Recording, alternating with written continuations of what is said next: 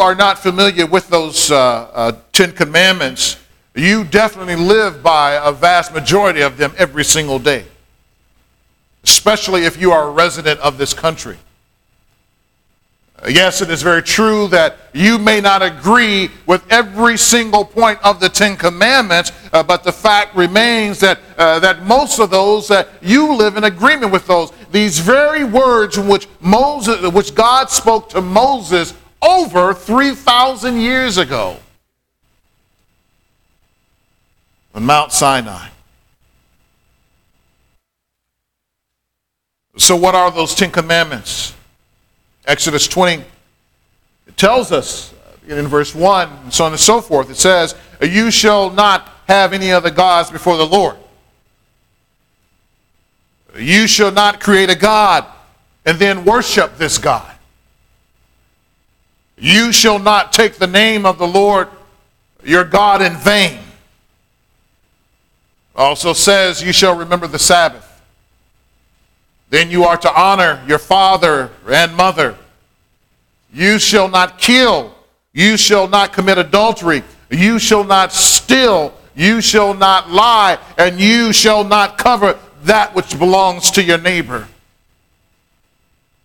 And so the average person would probably agree uh, that many of these commandments are good principles to live by, uh, but some would also agree that there are some which are non negotiables. In other words, when we look at certain ones, we would say this is true and not only during the time of Moses, but also during the time of us. As an example, you shall not kill. No one would ever say, well, that was just God talking to Moses. We don't believe any of that stuff. You see, God has placed uh, a level of morality in all uh, of mankind, which is not true of the animal kingdom. But with this in mind, most people would struggle with some of these aspects of the Ten Commandments. And one of the greatest struggles, especially within Christendom, is this idea of the Sabbath. As I've told you before, some people uh, that, uh, that they have uh, based an entire religious system on whether or not uh, if we keep the Sabbath.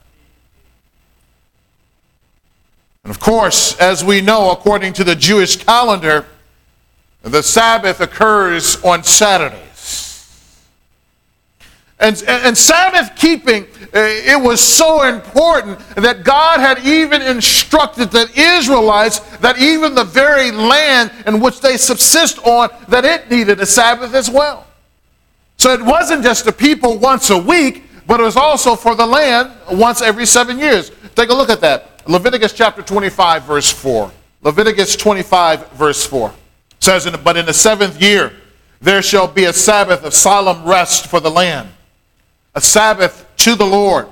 You shall not sow your field nor or prune your vineyards. Today, some farmers uh, that they mostly uh, they try not to plant during that seventh year, or if they uh, have planted a certain crops for six years or so, they rotate the crops sometimes from year to year. But I was reading an article in, uh, in 2007 was the Sabbath year in Israel. 2007.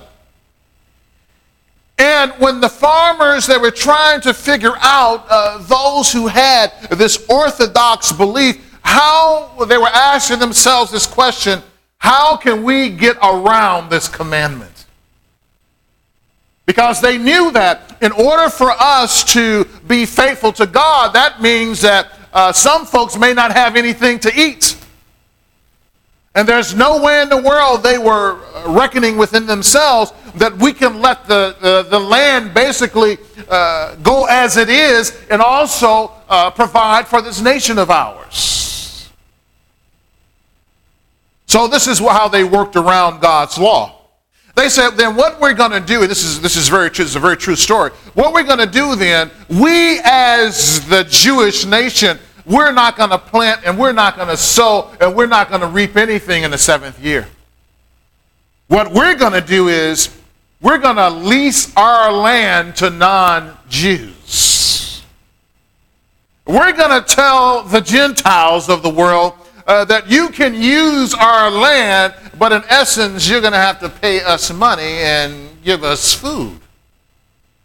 Uh, so they thought that they would work around uh, God's law in order to be right with God. Uh, but we know what God says that you have to obey me in every single point. Because if you transgress against me in one single point, then you mess the whole thing up for yourself. But also during the Sabbath, a scripture encourages people not to do any work.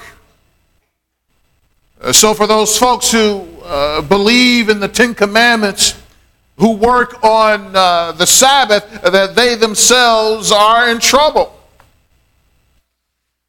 And then there's those folks who insist uh, that there's only one day of the week to go to church, and that day to go to church is on Saturdays. And if you go to church on any other day other than Saturday, then you are in sin. Uh, that means that uh, all of you sitting in here today would be defiantly in sin if you believed uh, fully in the Sabbath as it's presented according to the Jews. Uh, so when someone asks you uh, if you keep the Ten Commandments and you tell them yes, you are obligated to explain your rebellious attitude about Sabbath keeping. Uh, you say to yourself, yes, sir. there's no other God but the God that I serve. Yes, I don't kill. Yes, I don't steal. And when I do lie, I confess my sins before Jesus Christ. You go straight down the line. But when it comes to the Sabbath, it's like, uh, uh, uh, uh. But I know many of you in here today that you love the Lord. And you want to do what is right by Him. So uh, let's walk through some scripture today. It says, Remember the Sabbath day to keep it holy. Let's start here by looking at Genesis chapter 2, verses 1 through 3, where we discover the source of the Sabbath. The source of the Sabbath. It reads here Thus the heavens and the earth were finished, and all the host of them. And on the seventh day, God finished his work that he had done, and he rested on the seventh day from all his work that he had done. So God blessed the seventh day and made it holy because on it God rested from all his work that he had done in creation. So, from the very beginning of creation, uh, from the beginning uh, of creation, the Sabbath was a special day. From the beginning of creation, the Sabbath, that it was a special day. In the beginning, God created the heavens, heavens and the earth and everything in them. He created all this for His good pleasure, for no other reason. So you are here, we are here, I am here, all for God's good pleasure. In creation, we observe God at work accomplishing His goal uh, of making the planets. God made the animals, He made the insects. Uh, he made the people, all because it was just for his desire. Uh, because God, he wanted it, he wanted to do this. But just figure this out. Think about this that you are here for God's good pleasure. You're here because of God's good pleasure. He told Adam and Eve what? To be fruitful, multiply, and fill the earth now, people can't create people from nothing because the process of procreation or having children is something the Lord has placed in us. The desire men and women have for one another is a desire driven by a mandate uh, of God to fill the earth within the bounds of His holiness. Uh, the Lord has done such an exceptional thing in His creation that Scripture states here in Genesis 1 uh, 31. It says that, and God saw everything that He had made, and behold, it wasn't just good. The Scripture says it was very good. So after God created uh, all of his creation, he looked at it. He looked at Adam. He looked at Eve. He looked at the plants. He looked at the Adam. Uh, he looked at the, the animals. And he said uh, that it is very good. You are very good. Now, at the end of creating all good things, Genesis 2 and 2 tells us that God finished all of his work, then he rested on the seventh day. Did you notice that? Did we all see that? Amen? Now, if you're anything uh, like I am, that one of the things that quickly comes to your mind when you read about uh, this idea of God rested, it's like, well, why does God need to rest? Uh, that doesn't make sense. If you're saying, on the one hand, that God is omniscient, if you're saying that He's omnipotent, if you're saying that He's omnipresent, He's everywhere, if you're saying he, He's immutable, that He does not change, if you're saying all of this about God, then why does God need to rest? Why? Now, people for ages have wrestled with verses just like these. And based on these verses, I said, this doesn't make sense. And they turned completely away from the idea of believing in the existence of God. But again, if you were to tell the truth, if you were to begin to dig deeply in your heart and dig deeply in your mind, and you were to ask yourself the question, God in resting? That doesn't even make sense. Listen to this. When the scripture reads that, that God rested, it simply means that God ceased from doing an activity. You hear what I'm saying? Uh, when it says that God rested, it simply means that God stopped creating creation. Uh, so he had gone through the first day, he had gone through the second day, he had gone through the third and fourth and fifth and sixth day, and then he stopped. So, in other words, the scripture could say that God stopped. And why did God stop? Because God and everything that He had created, uh, that He had said is good, and, and, and pregnant within that statement, He is saying that all that I created was perfect. Everything uh, is perfect. I could not improve on anything that I had made. Uh, you know, that's a little bit different uh, from us. You know, when we need rest, uh, we don't rest because everything we've done is, is perfect. Amen? We don't rest because we can finally say at the end of the day, uh, uh, it is finished. My perfection, I cannot improve on anything that I have created. We can't say that about ourselves. Uh, when we take a nap, and when we go to sleep, the reason that we do that is so that we can get enough energy to do what? Start all over again. Uh, because, you know, I can do a little tweaking here, a little tweaking there. You, you know how it is.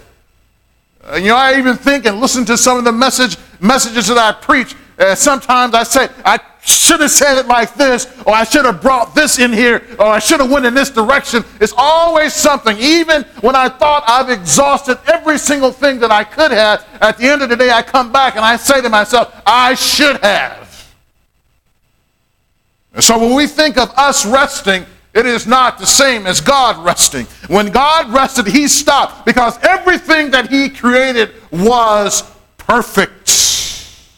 However, as for the seventh day, though, God blessed it and made it holy because his six days, they were now complete. So he says, I'm going to do something special on uh, the seventh day. And I'm going to holify this day. And I'm going to make this day special before me. Now remember this that the Sabbath, uh, that it was also, as we see here in creation, uh, that it was initially set up in an unfallen environment. There was no sin. When God created the very first resting day, the day uh, of, of holiness, uh, there was no sin, was there? There was none. He created all creation, and then on the on, then he stopped everything he did, and then he uh, made holy that seventh day. Everything was perfect. You see, when your environment is conducive to connecting with God, then you are easily move, you easily move in tandem with His Spirit. It was easy for Adam and Eve uh, to walk into that Sabbath day in connection with God because there was no sin. uh, they would come to their church day and everything was good with God. So the Sabbath was in effect uh, at the time of creation. It was something uh, that Adam and Eve could experience with joy. But again, it was also a time of reflection of God's creation. Right? God made this day holy. So, what would Adam and Eve do on this Sabbath day? Well, there is nothing to do but reflect upon God's goodness. Reflect on the fact that God made the heavens and the earth and that He was in relationship with His people.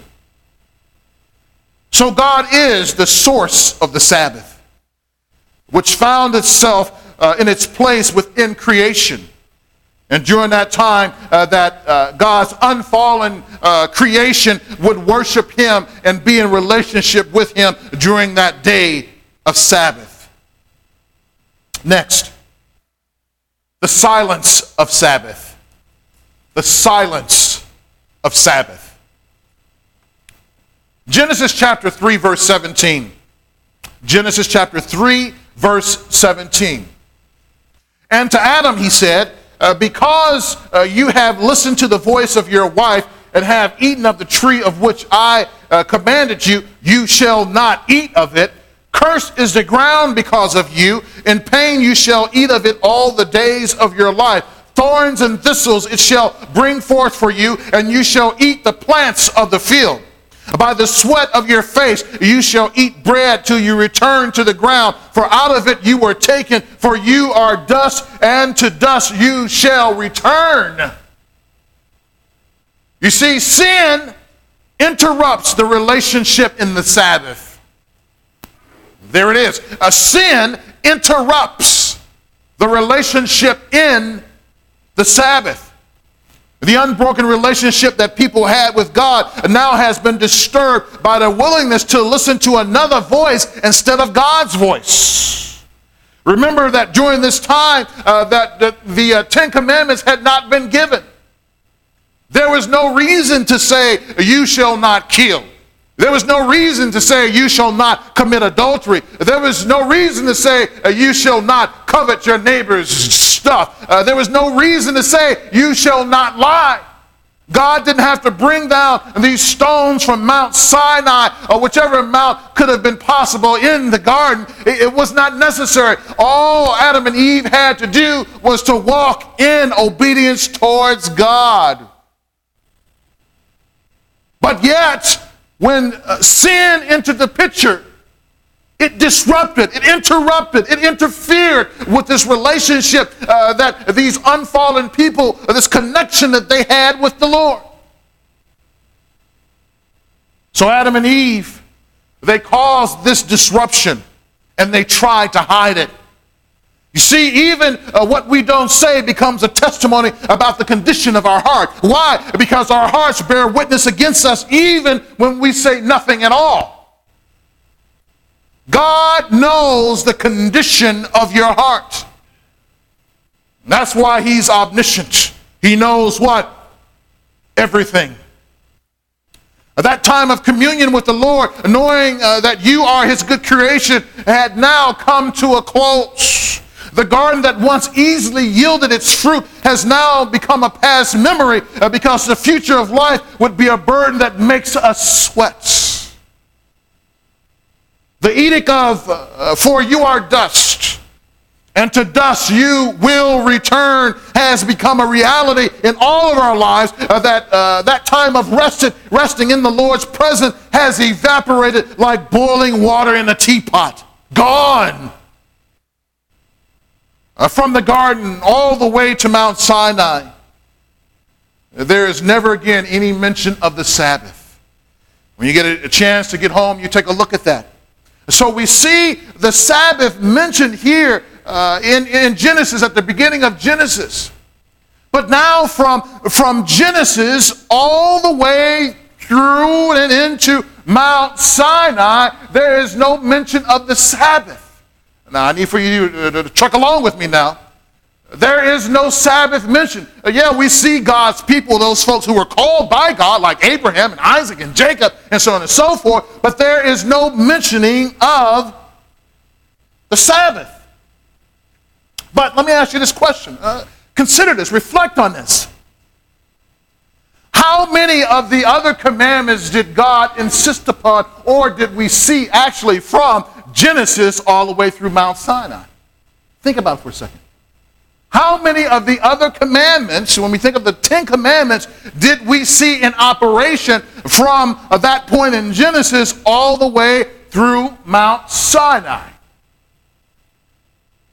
And the answer to that question is simply this all of them, except for the Sabbath. As far as God being the only God, we saw that uh, as he uh, ministered to Abraham. And we already know about the lying and the killing and the, and, and the stealing and, and all the other stuff. We see people judged because of that. But not any uh, peep out of the Sabbath. Search the scriptures, and you will discover for yourself that the Sabbath had gone the way of the ease of labor. Next, the people of the Sabbath the people of the Sabbath. Exodus chapter 20, verses 8 through 11. Exodus chapter 20, verses 8 through 11. Now we are smack dab in the middle of the Sabbath. Exodus 20, verse 8. Remember the Sabbath day to keep it holy. Six days you shall labor and do all your work but the seventh day is a Sabbath to the Lord your God. On it you shall not do any work, you or your son or your daughter, your male servant or your female servant, or your livestock, or the sojourner who is within your gates. For in six days the Lord made heaven and earth, the sea, and all that is in them, and rested on the seventh day. Therefore, the Lord blessed the Sabbath day and made it holy. You see, now, God's, God's uh, set aside day will be for God's set aside people. Now, God's set aside day will be for God's set aside people. Yeah, we did see it all the way back in Genesis, and then it disappeared on us. It evaporated. But now it is reestablished amongst his people. We remember that the Hebrews lived in slavery for hundreds of years in Egypt. During that time, they worked without honor for Pharaoh and helped build a nation in which they would always be considered as an outsider. In, other words, they worked day in and day out. They worked six days a week, not five maybe even on the seventh day sometimes. And they helped to build the nation of Egypt. But yet, when the Egyptians thought of the Hebrews, uh, they would say to themselves, uh, Those people, they stink. Uh, they didn't like the Hebrews. In fact, some of you in here today, you work for companies. You give that place your blood, your sweat, and your tears, and you have come to realize that you're going to always be an outsider. You will always be an outsider. You are only necessary to build the bottom line. And once they think that that bottom line is compromised because of you, or that bottom line is finally built up, then you're no longer necessary. Yes, but like in Egypt, a deliverer came, and now uh, your boss tells you you have to work without straw. You have to work with fewer resources. And then at the same time, your boss tells you, but uh, you have to increase your productivity. So, in other words, your boss tells you, you must work without straw. Pharaoh has told you to work harder, more efficiently with less people, with less stuff to draw upon, but yet you keep up pace. And as a matter of fact, you try to get ahead of everything. But now, for the Egyptians, for the uh, Hebrews, that is, The Lord anointed Moses as deliverer, deliverer, and he delivered the people from their strawless task. So please and bless uh, these people. They went into covenant with the Lord and agreed to all he had to say. So the people now, these Hebrews, they went into covenant with the Lord uh, and they agreed to all that he had to say. Exodus 24, verse 7. Exodus 24, verse 7. Then he, that is Moses,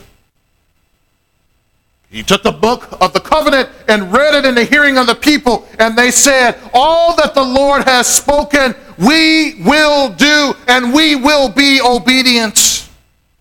This covenant was a conditional one between Yahweh and his people. I need for you to get that. Say amen. Uh, if you've been uh, attending Wednesday night Bible study, you already got this. Amen. I'm only uh, teaching and preaching to those who have not been to Wednesday night Bible study. Uh, but nevertheless, uh, that, uh, that this covenant between God and his people, it was conditional, right? and how do we know this? We know this because when we finally make it into Deuteronomy, we see all these ifs. But if you do all that I tell you to do, you will be blessed.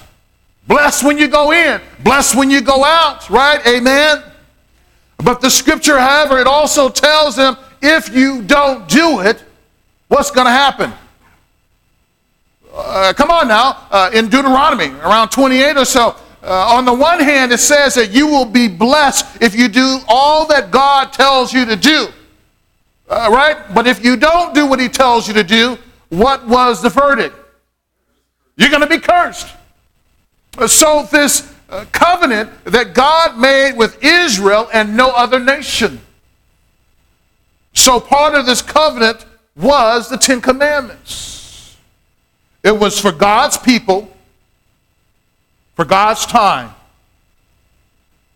God would bless them if they promised to obey. But also, uh, I want you to remember uh, that the Sabbath is not just, uh, and we'll look at this one second. And go ahead and turn there now. As a matter of fact, Deuteronomy uh, chapter 5, verse 15. Uh, the Sabbath is, is not just for a day of rest, of reflection back on creation and what God did there, but also it was a reflection, it recalls God's redemption. Deuteronomy 5.15. You shall remember that you were a slave in the land of Egypt, and the Lord your God brought you out from there with a mighty hand and an outstretched arm. Therefore, the Lord your God commanded you to keep the Sabbath day. So when you uh, come to the Sabbath, you have to also not only think about God, uh, and you hang in with me, I'm, I'm getting there, I'm, and I'm almost there. So not only did we have to think about God, but we have to also think about his deliverance. Uh, you hear what I'm saying? We not only think about how God created the heavens and the earth, but we have to also remember how God brought deliverance. The scholar Alan Roth states, and I quote, Sabbath was then a commemoration of God's work of redemption, which was not completed until all the promises were fulfilled in the land of promise. Read that one more time. Sabbath was then a commemoration of God's work of redemption, which was not completed. You hear that? It was not completed until all the promises were fulfilled. Where? In the land of promise. So, in other words, what he's stating that this full idea of resting before the Lord or fully enjoying God's presence did, did not find its total completion until they were rested in the promised land. But as from the very beginning, the Sabbath was not intended for people to pursue their personal goals, but as a day of reflection and deeper communion with the Lord.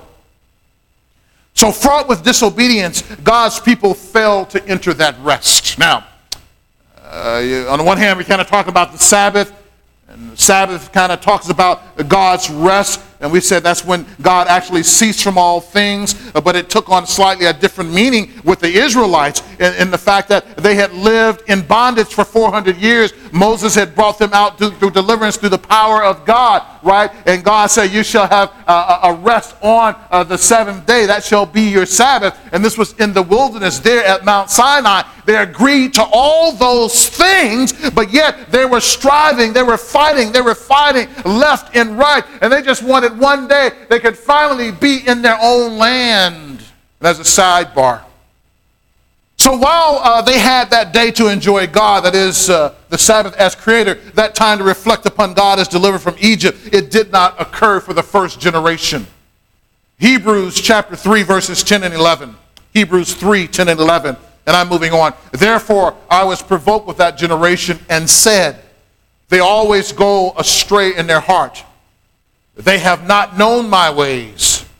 As I swore in my wrath, they shall not enter my rest. You see? Make the connection there now between this idea of Sabbath being fully brought into completion in the promised land and entering into God's rest. Uh, for the first generation of Hebrews, they never made it. They never entered into the rest of God. But that rest, this idea of rest, even though God ceased there in Genesis chapter 2, uh, that it brings us all the way back now to Genesis chapter 2. That rest was for a communion with the Lord, a time to reflect upon his personhood, and a time to experience the ceasing from that wilderness wandering. Then, how do we respond to this idea of Sabbath?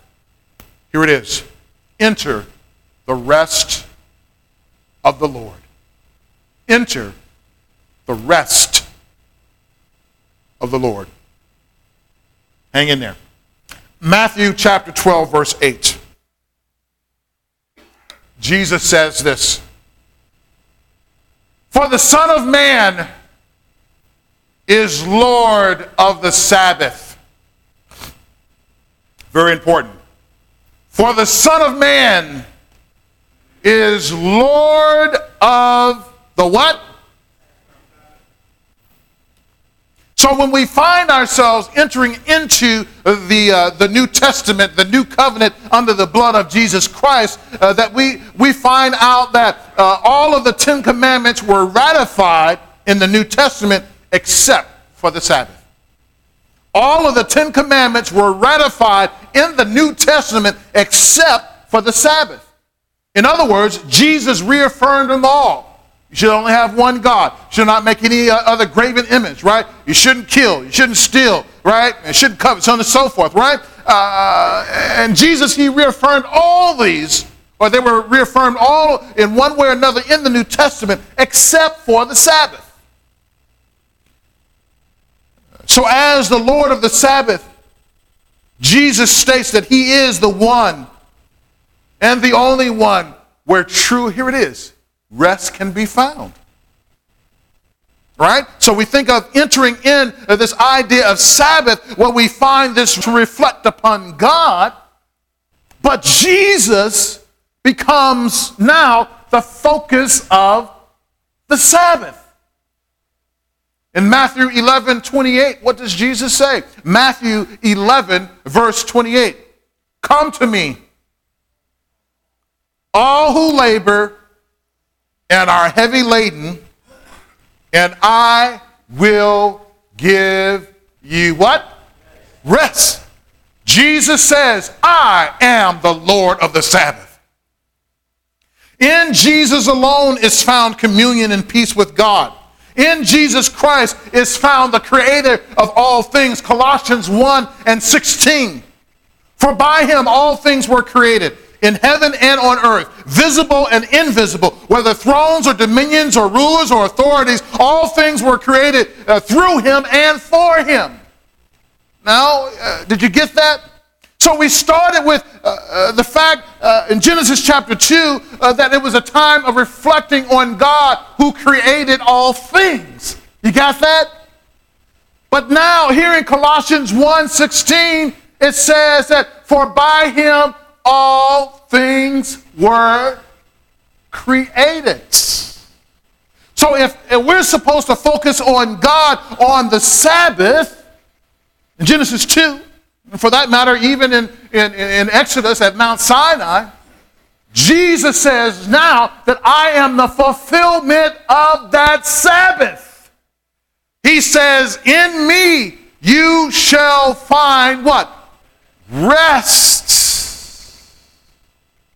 Jesus, therefore, does not affirm the Sabbath in, the, in that sense in which we, we want him to, but he expands it and extends it.